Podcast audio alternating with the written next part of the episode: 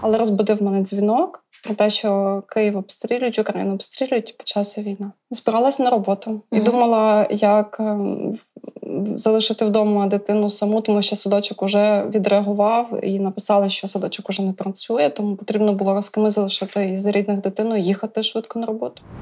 Е, нам видали бронежилети, і ми знали, що в нас є бойовий одяг, ми будемо з ними в бронежилетах виїжджати. Не знаю, як без емоцій про це розповісти, але буду намагатись. Люди приїжджали на вокзал у величезній кількості автобусами. Вони приїжджали в піжамах е, без речей, е, приїжджали з пораненим тілом. Приїжджали е, люди, які не пам'ятали, коли вони востаннє їли пили воду. Ми розуміли, що може бути ефект зараження натовпу, що хтось один панікує, може панікувати велика кількість людей. Тому таку людину ми на таку людину звертали увагу першочергово і намагалися з нею попрацювати. Це той поріг, коли ти розумієш, що або ти будеш емпатійним, будеш співпереживати і плакати разом з цією дитиною і сім'єю або ти будеш працювати як спеціаліст, виключиш емоції, виключиш співпереживання. Це зробити насправді дуже важко. Але це потрібно робити, і ну, психологи з часом набувають таких навиків. І дуже важливо людям е, надавати цю екстрену психологічну допомогу. Дуже важливо завершувати з людиною е, цей так званий гештальт, тому що люди часто виходять із палаючого будинку і кажуть: і ми питаємо, що з тобою відбувалося. Людина застерігає на тому моменті моменті, коли сталася пожежа чи стався вибух, ем, розмова з подругою за чашками кави е, це не терапія. Це неефективно, це не професійно, це не допоможе, це допоможе тимчасово і це не розв'яже якісь проблеми. Служба надзвичайних рятівний проєкт на радіо Сковорода про тих, хто нас рятує. Це ті люди, які щодня перебувають за крок від небезпеки заради безпеки інших. Але що ми про них знаємо? Що робить звичайних людей службою надзвичайних, і як їхній унікальний досвід конвертується у велику історію сили та сміливості українських рятувальників та рятувальниць? Любов, вітаю. Я дуже рада насправді, що нарешті у службі надзвичайних ми маємо рятувальницю жінку і можемо сьогодні говорити про таку дуже важливу тему для українців та українок. Це як ви, як Державна служба України з надзвичайних ситуацій, надавала екстрену психологічну допомогу під час повномасштабного вторгнення. І не хочеться бути на початку одразу багатослівною, просто почати із запитання, як саме виглядає оцей процес, коли ви приїжджаєте в надзвичайну ситуацію, в критичну ситуацію, з чого ви починаєте одразу? От ви бачите, що, е, наприклад, е, маємо е, завали, там, умовно кажучи, в Ірпіні, чи загорілося щось. Ви приїжджаєте туди на місце. Що ви робите? Ми працюємо дуже централізовано, і ми повинні ем, слідувати вказівкам нашого керівника гасіння пожежі. І тільки він і керівництво знає, де безпечно можна нам знаходитись, де знаходяться люди, які категорії людей, кому потрібна психологічна допомога. Передають інформацію по рації, і ми підходимо в ту зону в повному обмандируванні безпечному для нас е, до людини, яка потребує допомоги. Відводимо її в безпечне місце обов'язково, і там надаємо першу психологічну допомогу залежно від того, яка допомога їй потрібна, і чи потрібна конкретно цій людині перша психологічна допомога допомога. Я правильно розумію, ви виїжджаєте зазвичай з групою аварійно-рятувальних робіт або пожежною групою. Е, коли ми знаходимося на чергуванні під час активних е, обстрілів так. міста, так і відбувалося. Ми приїжджали з оперативною групою миттєво на місце. А зараз е, ми приїжджаємо, оскільки, дякувати Богу, обстріли не так часто здійснюються. Ми приїжджаємо за викликом якнайшвидше на те місце, де нам потрібно надавати допомогу і працювати. Угу. А тепер почнемо спочатку. Насправді, Любов, скажіть, будь ласка, скільки років ви працюєте в Державній службі України з надзвичайних ситуацій, і в чому безпосередньо полягає ваша робота? Е, моя вислуга складає 15 е, років, і 11 років я працюю в київському гарнізоні конкретно психологом. Е, робота моя полягає в тому, що ми працюємо із рятувальниками, ми е, приймаємо е, на роботу, проводимо професійно-психологічний відбір рятувальників та інших категорій співробітників головного управління ДСНС Києва. Проводимо психопрофілактику. Що це означає? Це означає, що ми повинні працювати із рятувальниками так, щоб в них не було емоційного вигорання, щоб в них не так. було професійної деформації, щоб в них не було емоційної втоми, в них е, не було посттравматичних стресових розладів, е, щоб вони ефективно працювали в надзвичайних ситуаціях. В кожному підрозділі є група психологічного супроводження. Вона складається із керівників, які знають і вміють виявляти співробітників, які е, проявляють якісь ознаки емоційної втоми, ознаки стресу, ознаки, можливо, навіть посттравматичного стресового розладу, що таке інколи може траплятись. І е, найшвидше реагують, звертаються до нас за допомогою. Ми переїжджаємо в підрозділ, працюємо з рятувальниками. І також великий об'єм нашої роботи це зараз, особливо під час війни. Це робота з населенням. А до цього у ваші обов'язки входила робота з населенням? Так, входила. Просто ну, не в такі, не в таких масштабах. Не в таких масштабах, не в такій кількості. Е, звісно ж, в Києві є шість психологів, які реагують на великі масштабні пожежі, де є евакуація людей, де потрібна психологічна допомога. Це вирішує керівник, який прибуває на місце надзвичайної ситуації, і тільки він може залучити психологів до надання допомоги за необхідністю. На кожну пожежу, звісно ж, ми не маємо можливості їздити. Uh-huh.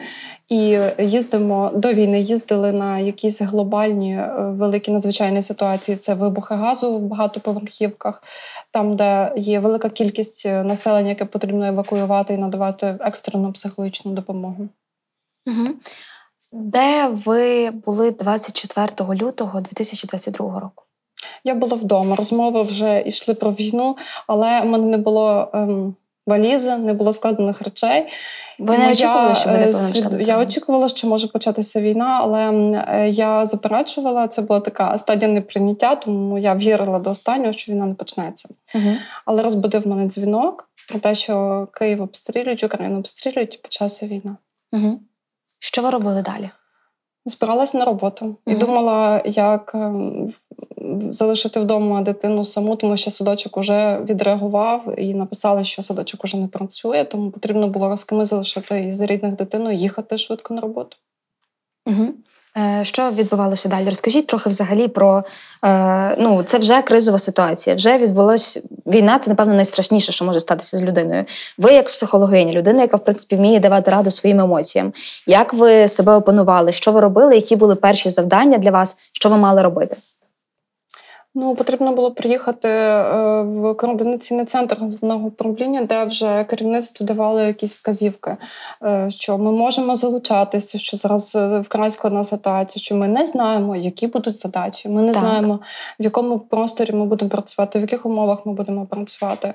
Нам видали бронежилети, і ми знали, що в нас є бойовий одяг. Ми будемо з ними в бронежилетах виїжджати, працювати з людьми, тому що вже ми розуміли, що будуть обстріли, і нам доведеться працювати дуже інтенсивно. Одним із таких місць, де було найбільше скупчення людей, найбільше паніки і де була потрібна психологічна допомога, це був Київський вокзал. Ви працювали на ньому? Так, ми працювали на Київському вокзалі у березні. Так. Е, коли відкрили зелені коридори, людям дозволили виїхати з Ірпеня, Бучі, Гостомеля, Чернігівської області, Чернігова і Бородянки. Це були е, люди в величезній кількості ем, осіб. Приїжджало дуже багато автобусів одночасно. Люди приїжджали, е, ті, які потребують і психологічної допомоги, і медичної допомоги. Це були люди з дітьми, це були діти вже без батьків, які втратили своїх батьків. Дуже різні категорії, дуже величезна кількість. І нашою задачею було допомогти людям зорієнтуватись швидко, вибрати напрямок, в якому їм потрібно буде поїхати, так. в якому разі не залишатися в Києві на вокзалі, очікуючи, що вони е, надіючи, що вони в безпечному місці, тому що Київ не був в безпеці однозначно.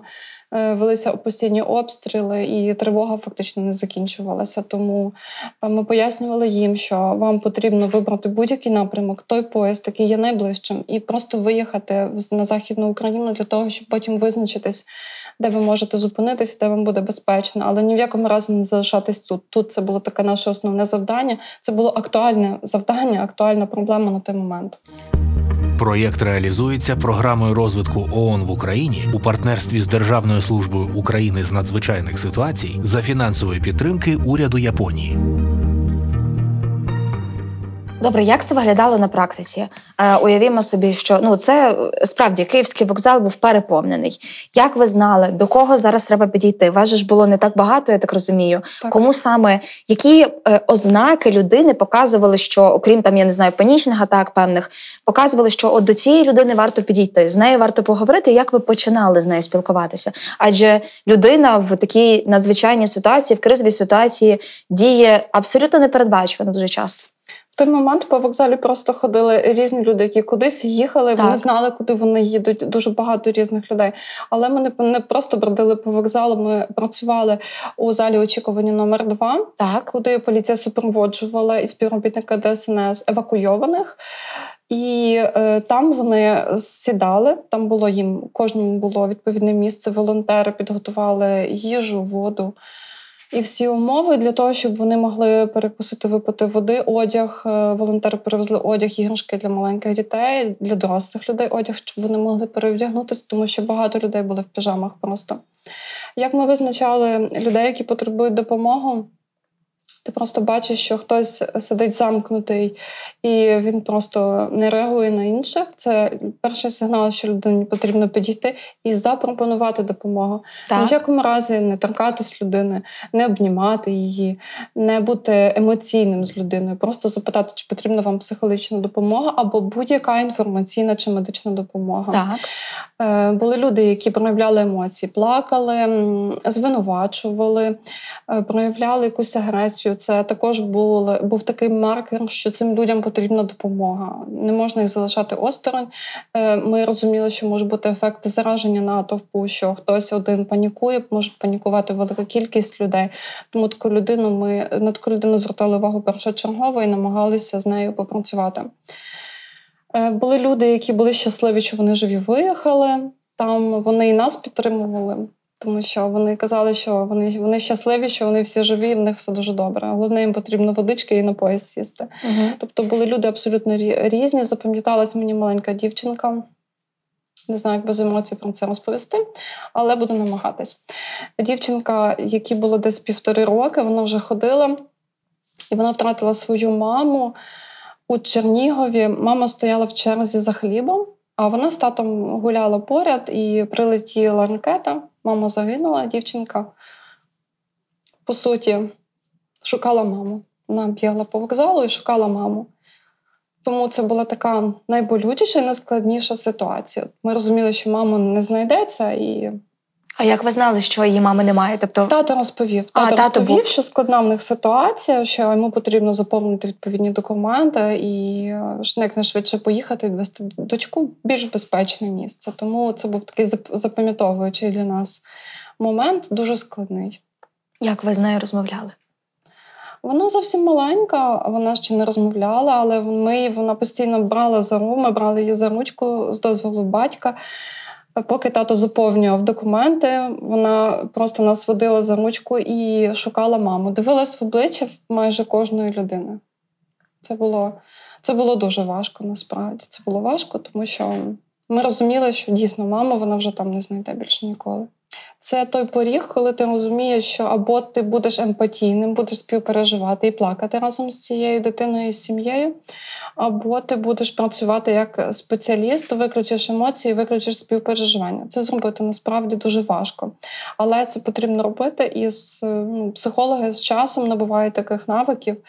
І е, співпереживають, але е, змушені не проявляти своїх емоцій і не допускати ті негативні емоції до себе, тому що таких випадків було дуже багато.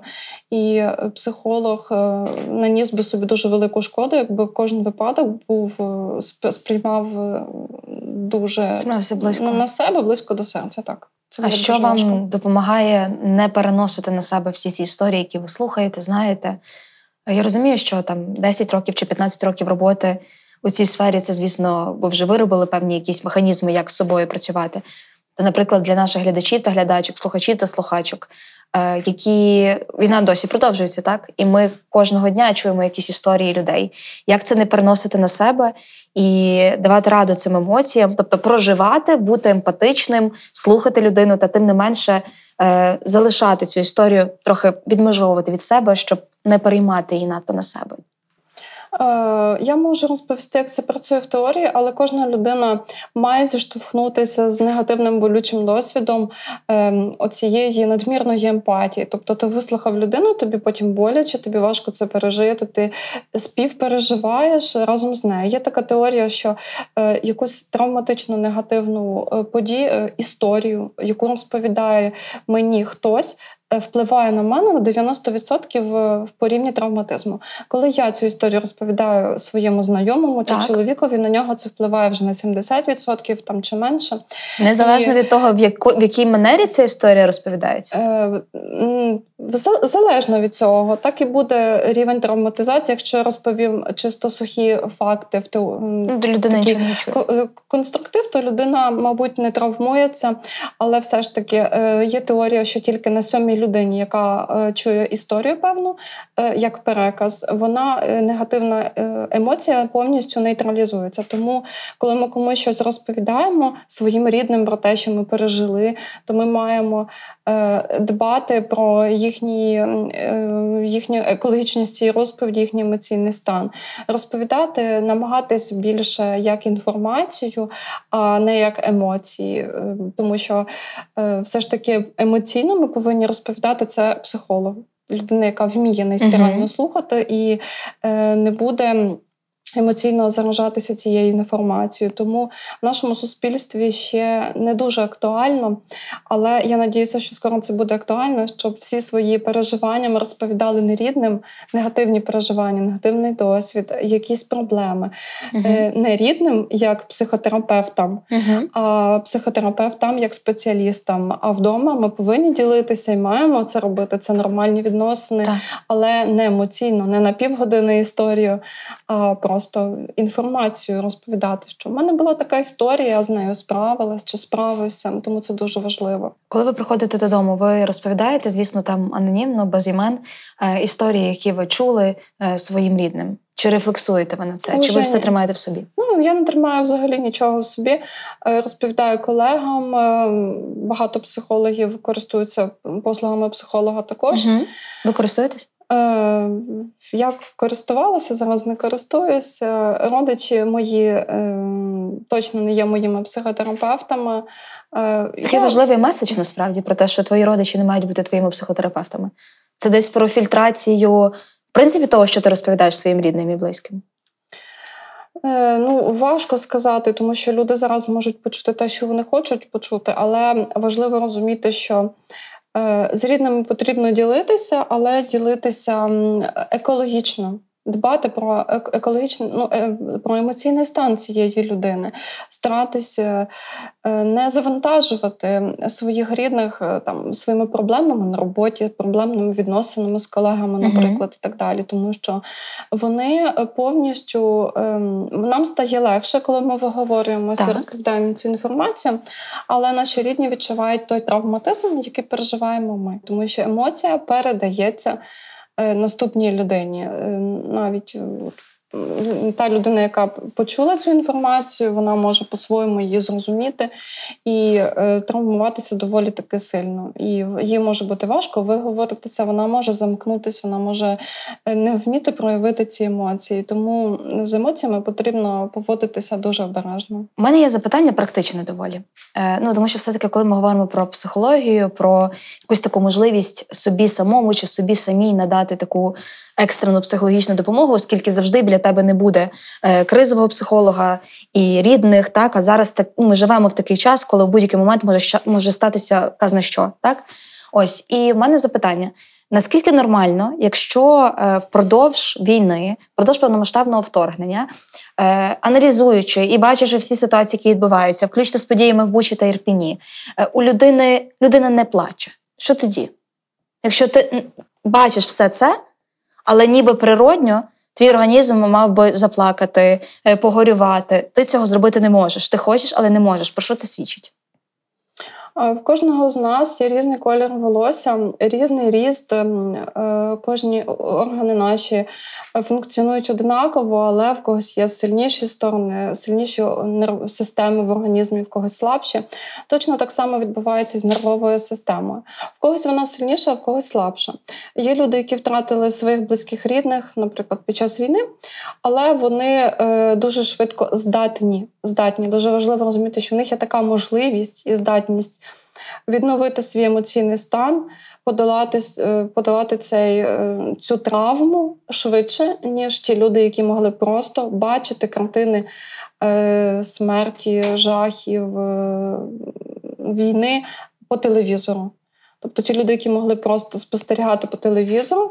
Та категорія людей, в яких слабша нервова система, вони можуть плакати, переживати і відчувати навіть посттравматичний стресовий розлад. Ем, активніше, ніж ті, які втратили людей. Тобто це все дуже індивідуально. Угу. І не плакати є, може бути нормою, може бути не нормою. Коли це не норма? Е, не норма, коли ми знаємо, що тут стосує йде мова про рідних. Якщо рідна людина знає, що. Ем, там, наприклад, е, чоловік е, до війни був емоційним, так. Е, був емпатійним, міг десь навіть поплакати, що нормально для чоловіків і для жінок. А коли був травматичний досвід, почалась війна, якісь негативні сценарії, він не плаче, він не реагує на ті картини, негативні картини, на які реагував раніше. Тоді однозначно нам потрібно звернутися вже до спеціаліста.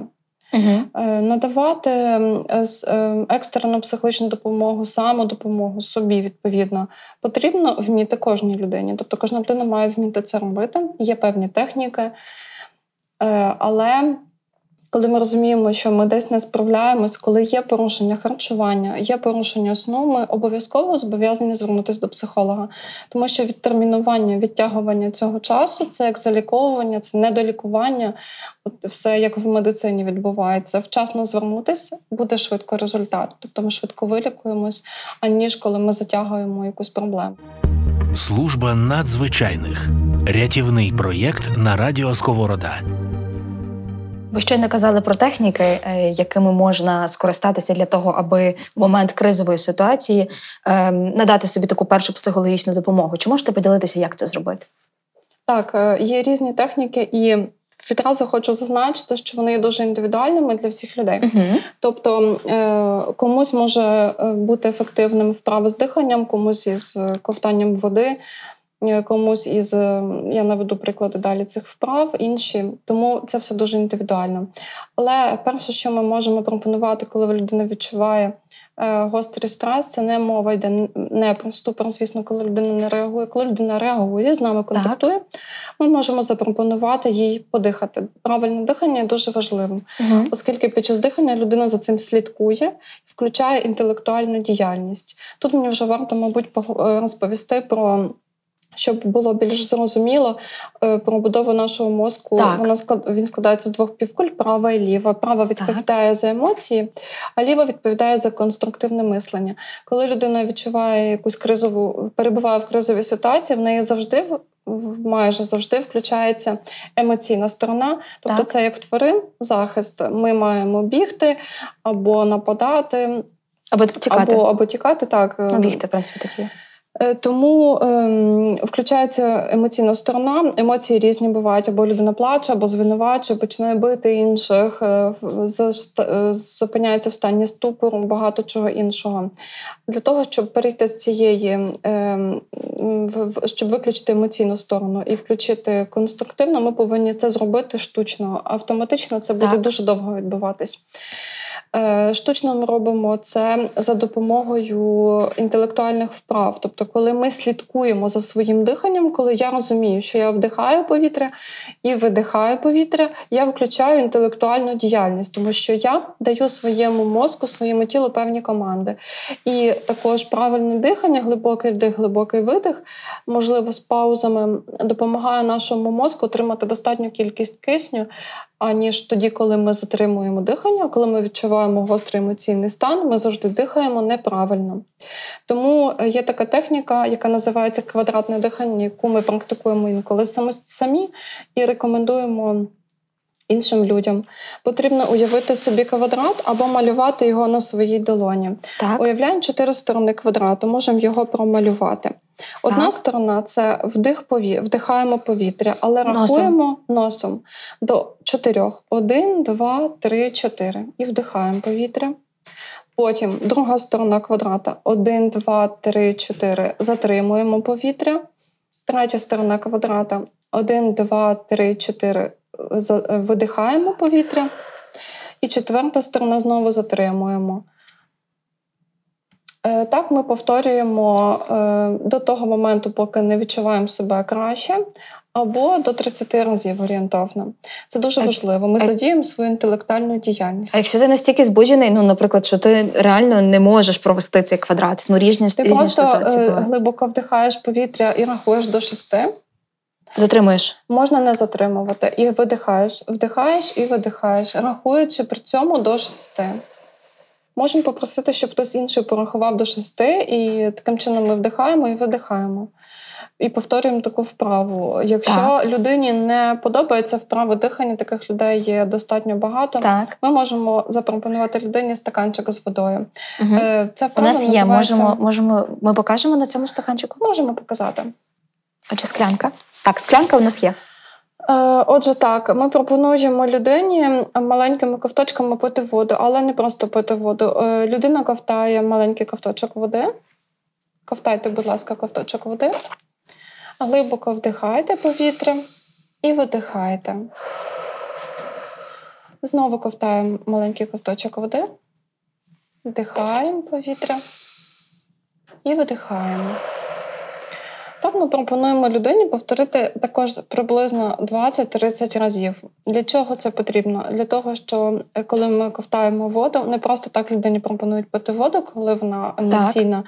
тому що розслабляються ось ці м'язи, які відповідають також за е, стрес, за стресогенність. Ем, і е, також ми вдихаємо, видихаємо повітря, що є одночасно і такою вправою для збагачення мозку киснем. Е, ось така вправа є в принципі ефективна. Коли людина е, гостро реагує на якийсь стрес, е, починає панікувати, ми повинні включити її в якусь ем, фізичну діяльність. Тобто запропонувати, ми можемо запропонувати, будь ласка, допоможи мені, ти мені зараз дуже потрібен. Допоможи мені перенести декілька так. пляшок води.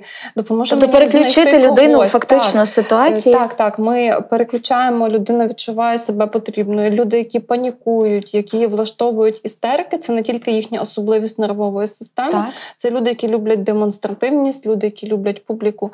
І ми повинні розуміти, що цим е, людям потрібно дати відчуття, що вони зараз дуже потрібні, вони в центрі уваги, uh-huh. і ти мені потрібен. Ти зараз розповіш важливу інформацію, де так. можуть знаходитись люди. Намалюй мені, будь ласка, карту залежно від ситуації. Давай принесемо з тобою щось необхідне. Давай запитаємо, що рятувальника можливо від нас потрібно. Тобто, ми можемо таким чином людину е, включити в діяльність, і вона, коли відчує, що що вона потрібна, вона переключиться від емоцій, виключає знову ж таки праву півкулю мозку, включає конструктивну ліву. Угу. Ми можемо запропонувати людині назвати предмети, які знаходяться навколо нас. І це дуже важливо і ефективно навіть при панічних атаках. Ми перше, що робимо в умі або в голос, називаємо предмети будь-які, які знаходяться навколо нас. 10 предметів. Ти навіть сам з собою можеш таку штуку пророблювати. Так, так. Зараз, і... зараз я не буду себе заспокоювати. Ми говоримо собі, ми кажемо, що зараз я називаю те, що навколо мене. Так, це знаходиться стіл, стілець е, на вулиці, там їде автобус, автомобіль, який автомобіль і так далі. Ми ведемо з собою діалог, називаючи певні предмети, і таким чином ми допомагаємо собі включити цю от логічну е, сторону свого свої, е, свого мозку для того, щоб вирішувати завдання. В складних умовах потрібно вирішувати завдання, але ми не говоримо про те, що Людині не потрібно переживати емоції. Це неправильно. Людині потрібно дати можливість проявити свої емоції. Ми ніколи не говоримо і вчимо наших рятувальників не говорити. Фраза вона є заборонена, не плач, заспокойся, і все буде добре. Це фрази табу, які. е, так. Людині не дають проявляти свої емоції, фрази, якими ми можемо дати людину, людині надію. Людина, яка втратила своє житло або своїх близьких, якщо близькі травмовані, в неї точно не буде все, все нормально добре, ну, найближчим звісно. часом. І говорити таке є дуже неправильним, тому що ми беремо на себе відповідальність і. Даємо людині ці ем, ці очікування чогось доброго, яких не буде. Угу. Ми говоримо правду. Якщо людина, ми часто працюємо на завалах, і коли людин, е, родичів ем, дістають із завалів, які вже ми розуміємо, що шанс, шансів на те, що вони живі, майже немає. Ми ніколи не, не скажемо, що є надія, надіємо, що там буде все так. нормально, не хвилюйтесь. Там ми, ми говоримо так, як є. Ми говоримо правду. Ми говоримо, що шанси, мабуть, невисокі. Що, ймовірно, ви ж розумієте, що там не може бути зараз ваших родичів живих уже. Але ми чекаємо, як працюють рятувальники. Як тільки в нас буде інформація, ми вам е, надамо цю інформацію. Дуже важливо в таких моментах інформаційна допомога. Вона так називається, тому що. Людині потрібно вчасно отримувати інформацію. Коли рятувальники працюють, їм не до надання інформації, mm-hmm. вони зайняті дуже важливою діяльністю. І коли присутні психологи і цю інформацію транслюють населенню, то я думаю, що простіше працювати так і ефективніше. І людина, коли знаходиться в дезінформації, вона може відчути гострі стресові реакції, навіть коли не відчувала цього до цього моменту. Вона mm-hmm. просто не знає, що відбувається, і малює собі, як завжди, в таких умовах, як найстрашніші картини. Угу. Тобто треба казати людині правду. Завжди потрібно людині говорити правду. Дітям потрібно говорити правду. До нас часто підходять, ну на жаль, часто люди і питають: загинули батьки в нашої внучки, що потрібно робити там, говорити нам чи мовчати. Я кажу, uh-huh. ну ви не можете мовчати. Потрібно говорити правду. Е, дитина повинна пережити втрату, вона повинна прожити всі етапи. Е, цієї, втрати, повинна попрощатися обов'язково зі своїми рідними для того, щоб було завершення цього прощання, для того, щоб людина мала можливість пережити е, ну, нормально ці, цей весь стан для того, щоб відновитися якнайшвидше і перейти до нормального життя. Бо це буде повторна травматизація, тобто дитина вже розуміє, що щось не так, але ж її заспокоїть, а вона вірить дорослим. uh А потім вона ж дізнається, що мама вже не приїде чи тато. І тоді буде повторна травматизація, це дуже небезпечно. Угу. А скажіть, будь ласка, Любов. Чи були у вас такі моменти, коли ну взагалі цікаво, в який момент оцієї надання екстреної психологічної допомоги ви розумієте, що все я завершила і можу йти до наступної людини? В який момент? Скільки зазвичай триває е, ця екстрена психологічна допомога? Населення? Це все дуже індивідуально. Якщо це мова йде про людину, яка знаходиться в стані ступору, мені було достатньо 5 хвилин. Е, людина, е, я зрозуміла, що людина вже контактує з зовнішнім світом, в неї течуть сльози. Вона готова прийняти ліки від е, медпрацівників. Тільки тоді я можу залишити цю людину і йти працювати з кимось іншим. uh Ось дуже гарна емоційна реакція, сльози, плач. Коли людина плаче, ми розуміємо, що так вона проявляє свої негатив, негативні переживання. І їй стане набагато краще. Гірше, коли людина замикається, знаходиться в стані ступору, заперечує, звинувачує, але не проживає емоцію тобто сліз. Є декілька реакцій на кризову ситуацію. Е, перша це коли людина е, емоційно реагує, тобто плаче, і так. це для вас є таким маркером, що в принципі там з нею можна поспілкуватися, але вона так. усвідомлює, що відбувається. Звичайно. Правильно, це так. перша. Друга реакція, як я розумію, це ступор. Так, вона дуже складна, вона трапляється не так часто, але вона трапляється. Як це виглядає? Людина просто нічого не робить. Людина приймає позу ембріона, тобто вона себе намагається якось обійняти, ноги може піджати і обнімати ноги, але вона не рухається і не реагує на будь-які слова. Тобто вона може там якось отакі звуки монотонні видавати, mm може так не робити, але вона не реагує не через те, що не хоче, а через те, що не може відреагувати. Це захисна реакція організму. Так наша нервова система захищається від травматичних ем, ну, травматичних впливів і Ем, людині потрібно дізнатися її ім'я, бажано дізнатися, це було б дуже добре. І називати її ім'я дуже повільно так. і е, впевнено, чітко, не емоційно, тобто, ніби будити людиною зі сну. Угу. Ім'я це останнє, що забуває людина. Людина зможе забути, де вона проживає, е, де працює, але втрач, коли втрачає пам'ять, то ім'я це останнє, що вона забуває. Дуже цікаво. Е, і це закладено на нашій підсвідомості. Коли ми будемо дітей, ми називаємо ім'я, і дитина буде ну, пробуджується із глибокого сну і вже починає реагувати. Так само і з ступором. Ми називаємо ім'я цієї людини і паралельно з тим просимо відкрити очі. Я прошу вас відкрити очі.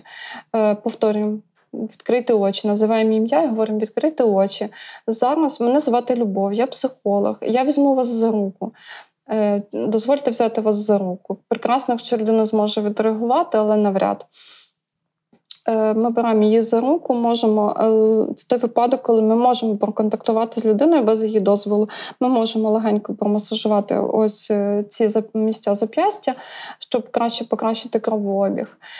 І просимо людину знову ж таки відкрити очі. Людина відкри... може відкрити очі, може не відкрити, але починає е, через декілька хвилин вдихати повітря і не видихати. Тобто людина ніби, нібито як задихається і складно дихати. Ми повинні швидко виконувати свою здачу і говорити їй, що ти повинен зараз дихати разом зі мною. І ми директивно вка... Ем, пояснюємо їй, що зараз ти вдихаєш повітря разом зі мною і видихаєш повітря, вдихаєш і видихаєш. Так людина починає, в принципі, проявляти реакцію і плакати. І тоді ми розуміємо, що людині ми допомогли. Це зараз е, я розповіла, виглядає просто і швидко, але це займає 5-7 хвилин до 10 хвилин. Угу. Потрібно біля людини постійно знаходитись на її рівні і контактувати з нею, намагатися, щоб ніхто не заважав поряд. Е, родичі не, не вступали з нами, не заважали нам, тобто угу. довіритись. Угу. Е, Ступор це друга реакція. Третя реакція, яка може бути нервове тремтіння. Так, коли тремтять руки, ми можемо, в принципі, коли нервове тремтіння. Ем, допомогти людині сказати, щоб вона посилити її тремтіння. Я зараз візьму ваші зап'ястя, я вас легенько зможу ще потрусити для того, щоб ця реакція пройшла набагато uh-huh. швидше. Такі реакції також трапляються не так часто. В основному це істерики, сльози, інколи ступор може бути нервове тремтіння. Е, ну, істерика. Найстрашніша реакція, з якою найскладніше працювати вам, це яка? Ну, агресія також. Це агресія. одна з реакцій. Агресія, коли людина, в принципі, слухати не хоче, вона звинувачує, вона знає свою позицію, і тоді їй важко щось доводити, і ми не повинні їй доводити. Інколи доходить до того, що ми е, вона звинувачує, ви пізно приїхали, хоча приїхали всі вчасно. Ми повинні. У мене був випадок, коли я знімала форму, знаходилась в футболці для того, щоб людина почала сприймати мене як цивільну людину а не людина у формі. І тоді вже краще йшла на контакт. Але це все дуже індивідуально. Немає якогось алгоритму, який прописаний в підручниках в університетах, що працювати потрібно так або інакше. Кожен алгоритм е, він є якийсь основний, але його потрібно підлаштовувати індивідуально під кожну людину. Угу. Служба надзвичайних відеоверсію дивіться на YouTube. Е, ви працювали після того, як ви працювали на Київському вокзалі. Я так розумію, що ви також працювали е, на завалах в Ірпіні, Бучі. Е, працювали на Київщині, але в Бородянці, тільки в Бородянці. А Бородянці. Розкажіть, будь ласка, трохи про ваш досвід там роботи з населенням. Наскільки взагалі люди в Україні, от теж напевно почнемо з цього запитання, з, з вашого досвіду, наскільки люди готові працювати з психологами, навіть коли це тим більше психолог у формі, у формі ДСНС, як вони реагують, як вони вас сприймали? Е, готові працювати з психологом ті, е, хто не має скептичного ставлення до психологів, хто розуміє, що таке, хто такі психологи, а хто такі психіатри.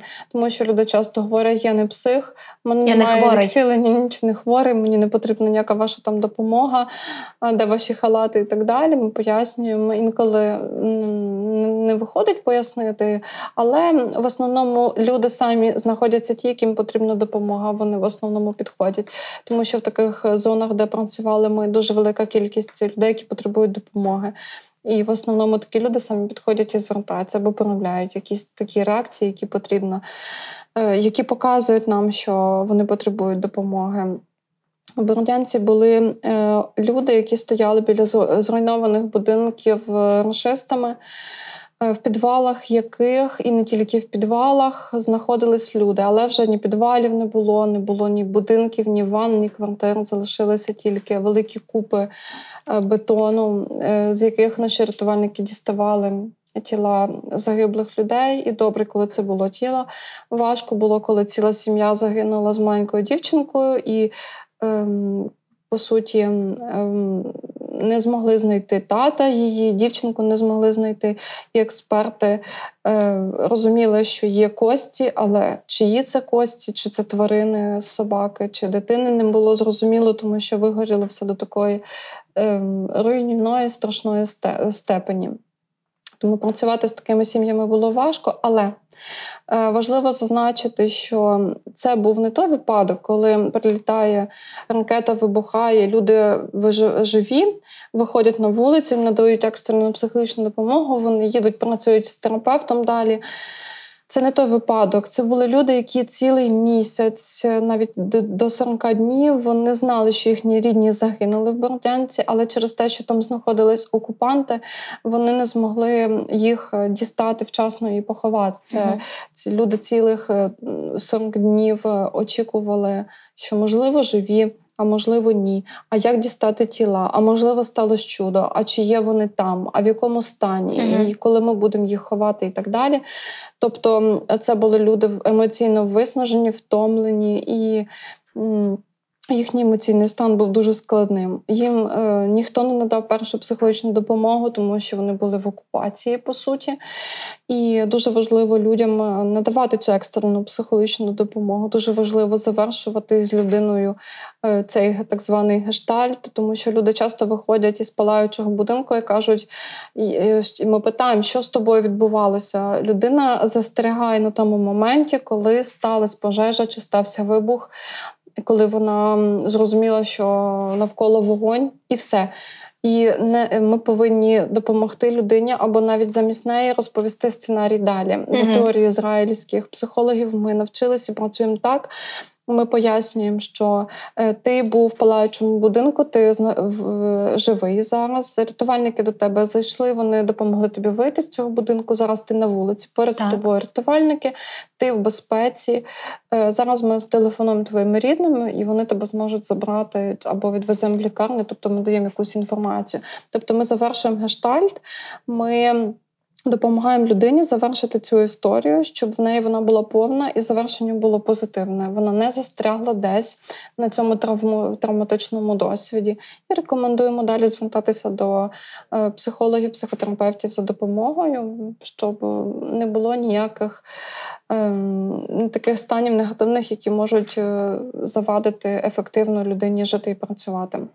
А як щодо ваших колег е, та колежанок, е, рятівників, рятувальників та рятівниць, рятувальниць ДСНС, їм теж потрібна ж психологічна допомога, особливо цього року.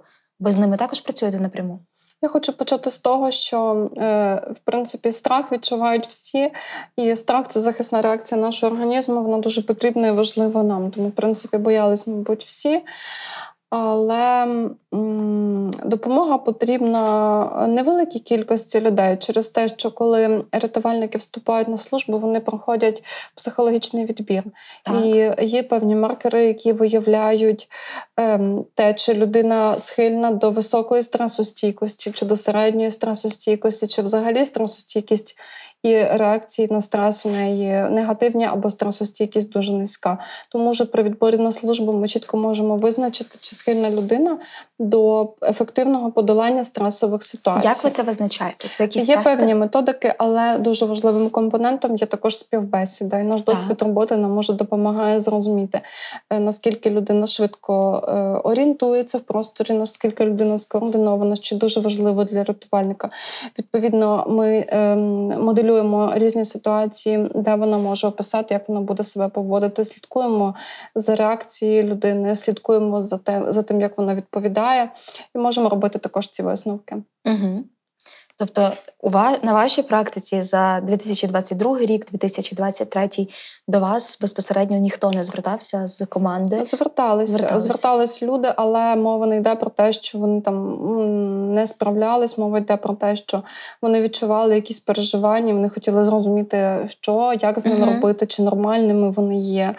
У нас є індивідуальні співбесіди, індивідуальні консультації з співробітниками, але вони є, звісно ж, конфіденційні. Керівництво про них не може дізнатись. uh щоб не було ніякого негативного впливу, і ми працюємо, ну намагаємось е, забезпечити їм такі умови довірливі, щоб вони могли звертатись до нас повторно в разі необхідності.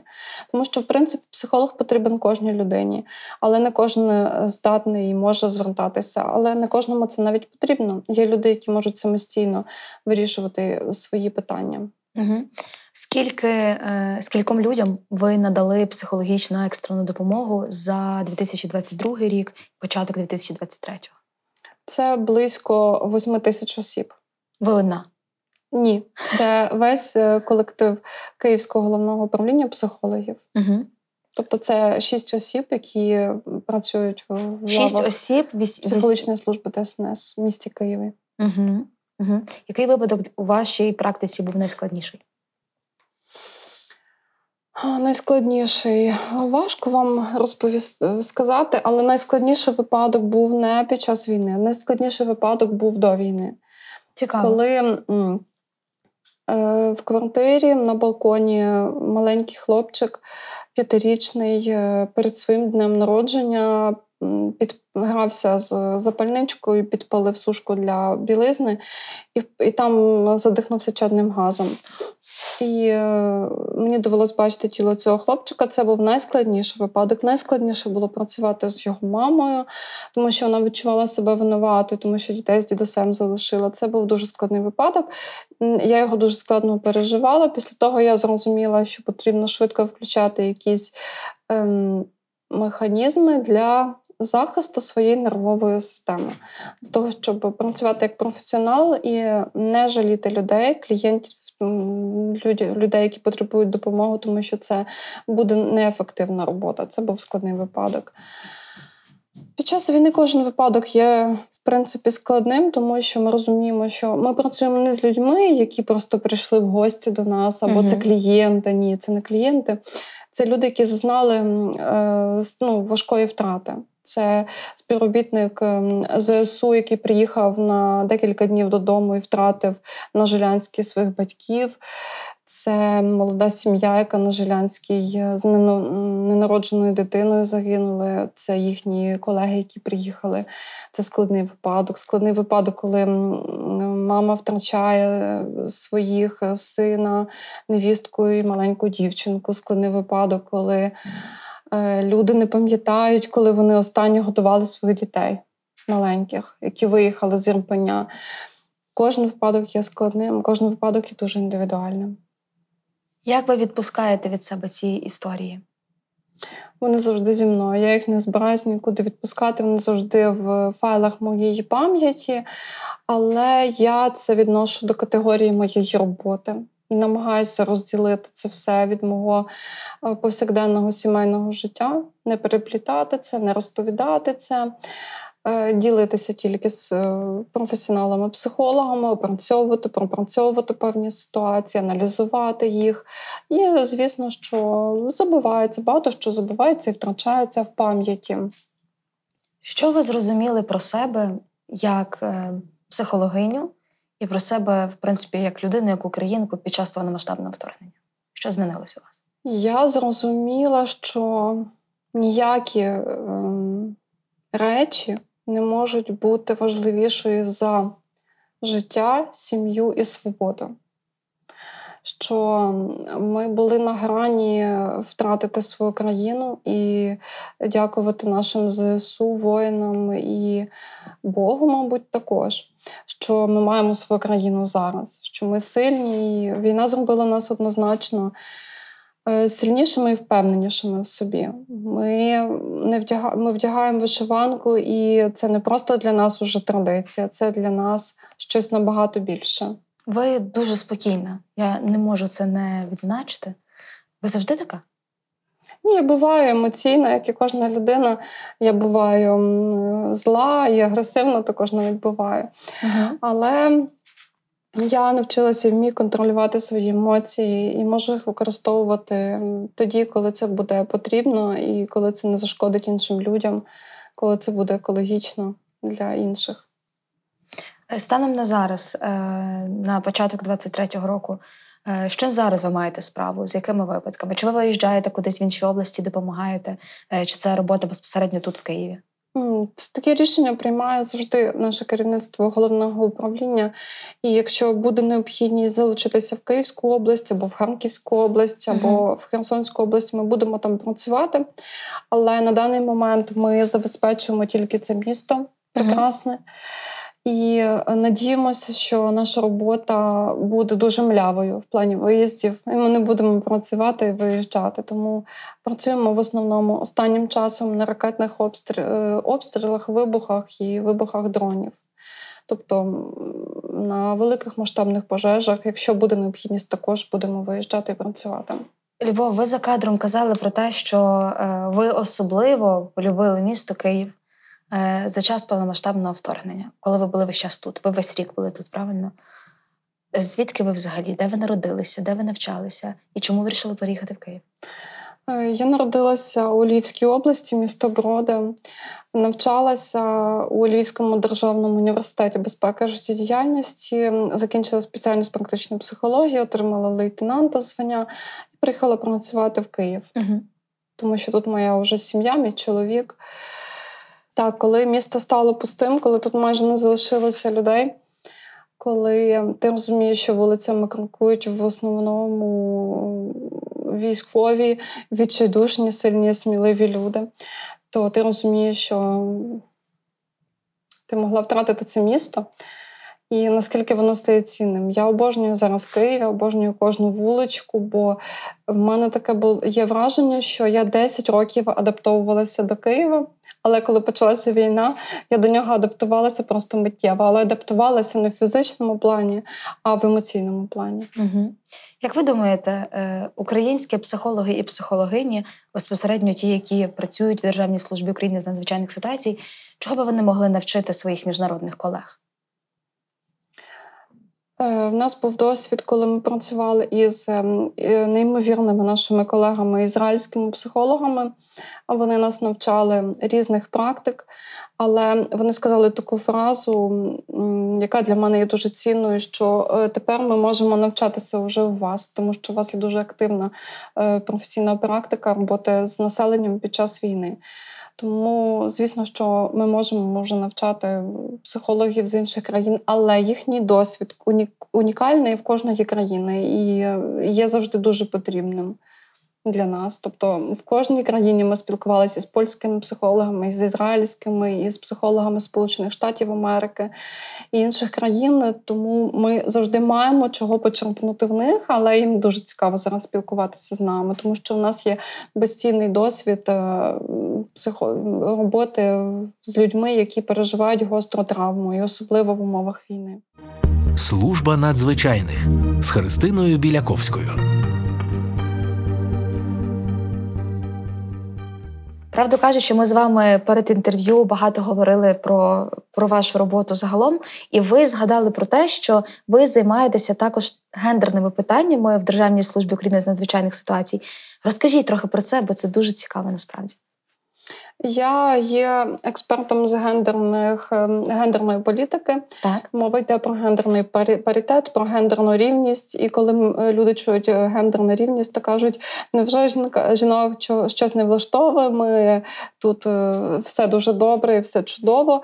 Але коли в нас були останні збори із колегами по гендерному напрямку, то дуже часто запитують, кажуть, що, наприклад, в одній фірмі працює 20 ем, людей, 18 з яких це жінки. uh І чого що і про яку ще гендерну рівність мова йде. Але коли запитують, а скільки е, жінок на керівній посаді, жодної. Ось то мова йде про гендерну рівність. Але це не тільки про це. Мова йде про гендерний паритет, включає в себе також і гендерну дискримінацію, дискримінацію будь-якого характеру, що в принципі може бути актуальною в будь-яких ем, сферах діяльності в нашому населенню. Поки що ми впроваджуємо. Гендерний паритет, гендерну політику е, таким лояльним чином ми пояснюємо е, нашим співробітникам. Отже, е, гендерний паритет іде про мова йде про дуже великі спектри наших поглядів, поглядів суспільства. Абсолютно. Тому ми говоримо про дуже багато категорій. І в принципі, це дуже актив, дуже актуально. Цей напрямок і він має впроваджуватися. Він впроваджується в кожному відомстві, але маленькими кроками для того, щоб був е, час для адаптації. Тобто, ми поки ознайомлюємо людей, наших співробітників із конвенціями е, ООН. про Це цікавий людини. досвід. Оце цікавий mm-hmm. досвід, тому що насправді дуже багато людей буде дивитися е, на вас як все таки державну структуру. І е, велика до речі, скільки в ДСНС чоловіків, а скільки жінок не підкажете мені? Ну зараз мені важко в цифрах вам сказати. Це управління персоналу, мабуть, можна назвати. Ми додамо це в е, опис цього епізоду, бо це цікаво. Добре. Так, от е, поділившись вашим досвідом, ви починаєте з пояснення, правильно, з якихось нормативних документів, які так, так. Угу. ми зараз говоримо про нормативні документи, що регулює е, цю сферу е, діяльності, е, і пояснюємо, що будемо її впроваджувати, але маленькими кроками. До 25-го року вже заплановані певні такі кроки. Тобто зараз на пожежних усіх підроз... рятувальних підрозділах є таблички Брайля для Справді? людей. Так, так, на кожному підрозділі є. Для того, щоб люди, яким це потрібно, могли користуватися такою інформацією. Угу. Тому перші кроки вже зроблено. Це дуже добре, насправді. Це дуже цікаво. Ви плануєте робити, так розумію, документ, гендерну політику, чи вона вже у вас є? Ми здається, вже про це говорили з кимось з ваших колег і колежанок. Е, ну, Є певні е, накази, є певні нормативні документи, які регулюють цю діяльність, які пояснюють нам, якими кроками ми повинні рухатися, в який період ми повинні надсилати у підрозділи певні документи, певні методичні рекомендації, uh певні інформаційні листи для того, щоб кожен наш співробітник ознайомився із цією інформацією. До того ж, ми приїжджаємо в підрозділи і е, можемо також пояснювати з власних уст і давати відповіді на запитання, ті, які ми компетентні, можемо відповісти в цьому напрямку. А як реагують е, чоловіки, рятувальники? Як вони реагували на те, що ви так активно починаєте впроваджувати е, гендерну політику і взагалі такі зміни в управлінні? Фактично, все, що стосується соціального менеджменту, це все таки зміни в структурі повністю в системі управління. Тому це важливо. Е, з вашого досвіду, як реагують е, чоловіки на такі ініціативи ваші? Так, вони по-різному реагують і вони завжди піджартовують, що це знову ваша ця гендерна рівність. Розкажіть нам.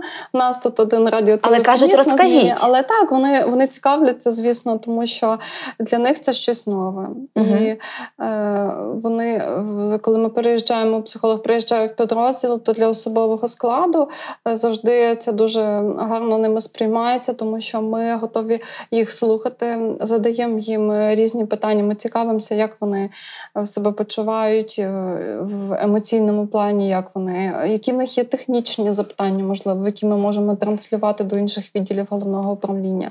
Тому їм завжди з нами дуже цікаво. Ми проводимо певні якісь різні тренінги з ними і спілкуємося. Тому і також на питання гендерного паритету ми також відповідаємо їм, якщо в них такі виникають, або просто розповідаємо їм якісь матеріали які е, їм можуть бути корисними. Я вам з цим дуже бажаю успіху. Насправді Дякую. бо роботи з цим в усіх сферах дуже багато.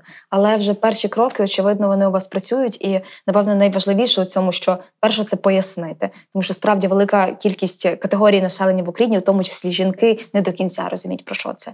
Тому це справді дуже важливо. Ви у цьому молодці. Дякую вам.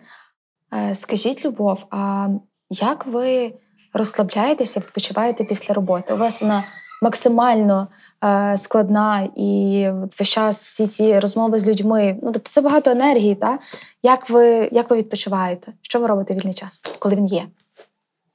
Мій вільний час пролітає як одна хвилина. Я завжди на це жаліюся, що е, дуже швидко пролітає мій вільний час. Основним моїм правилом, яке я застосовую щодня, коли я приходжу з з роботи, я приймаю душ і уявляю, що я змиваю з себе негативні емоції, просто mm-hmm. інформацію цього дня. І зараз я вдома мама, дружина, і не повинна присвятити ні в якому разі вечір своїй роботі. Я себе змушую це робити, змушувала зараз. Уже це вже так виходить природно.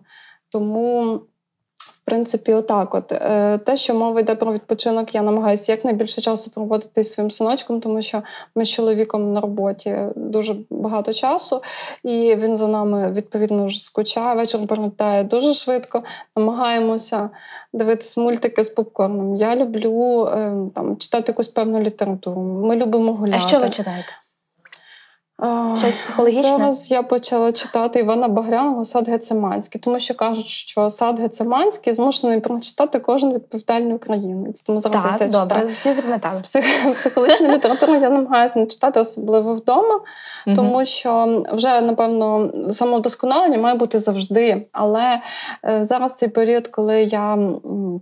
Стараюся вдома не читати таку літературу. До того ж, дуже мало часу для цього зараз. Коли є дитина і є праця дуже відповідальна. Який вік вашої дитини? Чотири чотири з половиною роки. Це син? Так. Угу. Як його звуть? Матвій. Угу. Ваш чоловік теж працює в ДСНС. Давайте розкажемо про це. Це правда, правда? Так, так. Мій чоловік. Ми навчалися в університеті на одному курсі, але він навчався на пожежній безпеці, а я навчалася на психології. Там ми познайомились, зустрічались, дружились. Потім я Скільки приїхала... часу зустрічались? Е, декілька років, десь до трьох років. Потім одружились.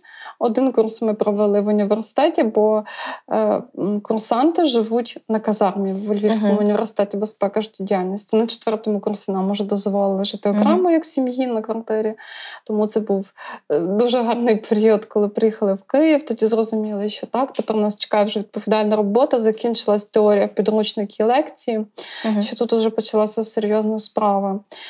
Ось тому ми з ним уже разом 12 років. Угу. Ось тому він мене розуміє завжди, тому що йому не потрібно пояснювати, що в суботу.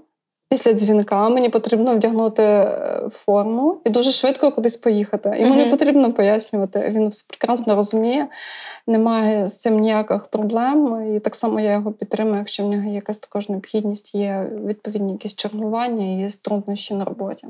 Якби можна було повернути час назад, чи змінили би ви свою професію? Ні, свою професію я б не змінила. Uh-huh. І ніколи б її не змінила. Не змінила б її тоді на початковому етапі і не розглядаю е, змінити її далі. Угу. Якби ем, ви могли змінити щось у свідомості українців та українок стосовно ставлення до психологів і до е, послуг, які надають психологи, ну бо насправді ви ж знаєте, є ви самі про це кажете, що є багато ще досі стереотипів, недовіри в суспільстві і так далі. Але зважаючи на те, що нас всіх очікує такий великий посттравматичний стресовий розлад після перемоги, так е, що би ви хотіли сказати людям для того, аби вони почали більше розбиратися в цій темі? І, взагалі, на вашу думку, чи з війною покращилася ситуація з тим, як ми сприймаємо взагалі е, психологію, і чи цікавляться більше люди цим і так далі?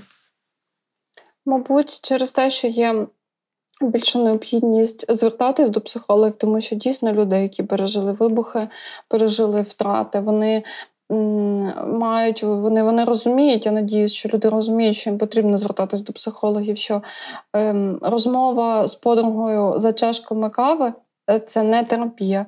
Це неефективно, це не професійно, це не допоможе, це допоможе тимчасово і це не розв'яже якісь проблеми. Якщо це просто поділитися якимось досвідом негативним, то так. Але якщо мова йде про якісь ем, наприклад, порушення сну це дуже важливий маркер, дуже важливий, коли потрібно звернутися до психолога невідкладно, якнайшвидше, uh-huh. негайно, не відкладати, не призначати собі ніяких там заспокійливих, ні в якому разі нічого схожого.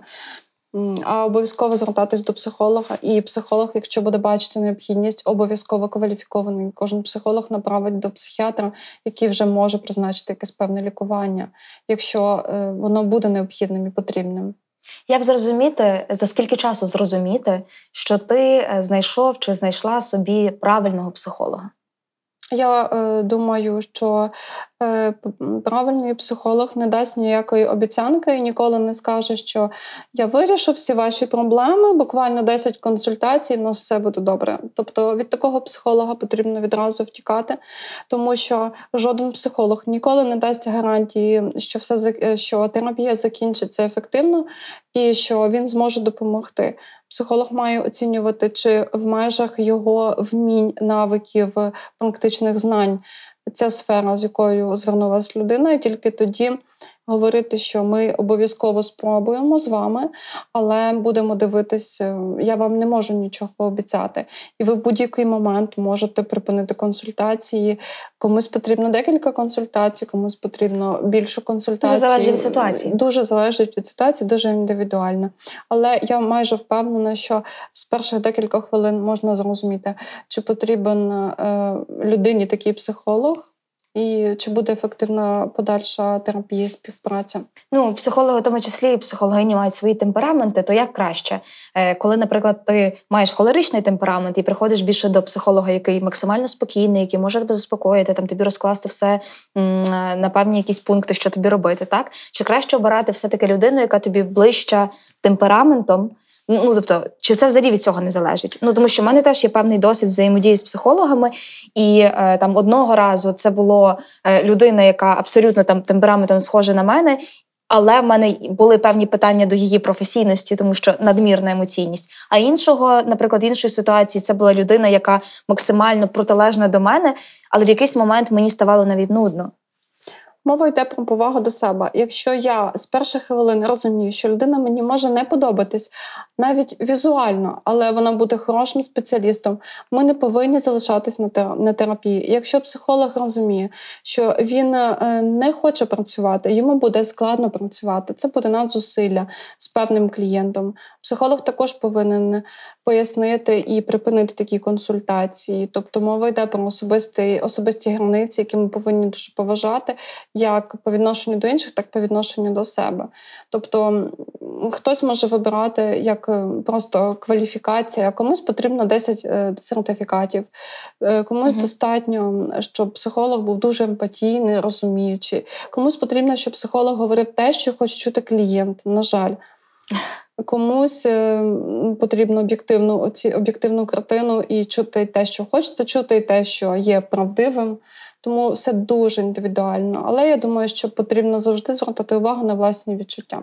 Е, скільки років, на вашу думку, потрібно українцям та українкам для того, аби подолати посттравматичний стресовий розлад е, після війни? Посттравматичний стресовий розлад не є у кожного українця і не буде в кожного українця тому що е, це все залежить, як я вже говорила, від типу нервової системи. І посттравматичний стресовий розлад ми можемо його констатувати тоді психіатр. Навіть я не вправі е, так. говорити на цю тему деталізовано.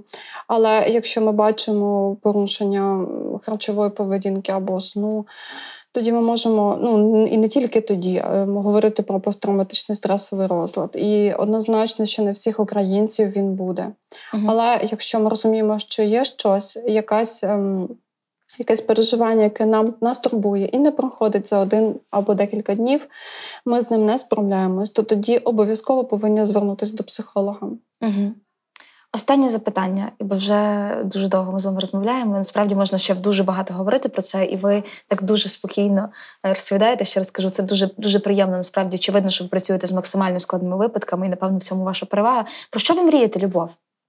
Я мрію, щоб закінчилась війна. Ну я дуже про це мрію. Це головне, що зараз потрібно. Я мрію е, поїхати на море. Угу. Тому що ми перед війною планували взяти відпустку, поїхати на море вже два роки, не у відпустці. Ой, Я мрію, щоб, щоб кожна людина відчула душевний баланс. Це дуже важливо. Ми про це не думаємо, але це дуже важливо, щоб е, ми відчули душевну рівновагу після закінчення війни. А зараз не нехтували можливістю Допомога. е, самодопомоги і допомоги іншим. І не забували, що війна продовжується незалежно від того, обстрілюють Київ чи не обстрілюють. Дякую. Вам. Служба надзвичайних рятівний проєкт на радіо Сковорода про тих, хто нас рятує. Це ті люди, які щодня перебувають за крок від небезпеки заради безпеки інших. Але що ми про них знаємо? Що робить звичайних людей службою надзвичайних, і як їхній унікальний досвід конвертується у велику історію сили та сміливості українських рятувальників та рятувальниць.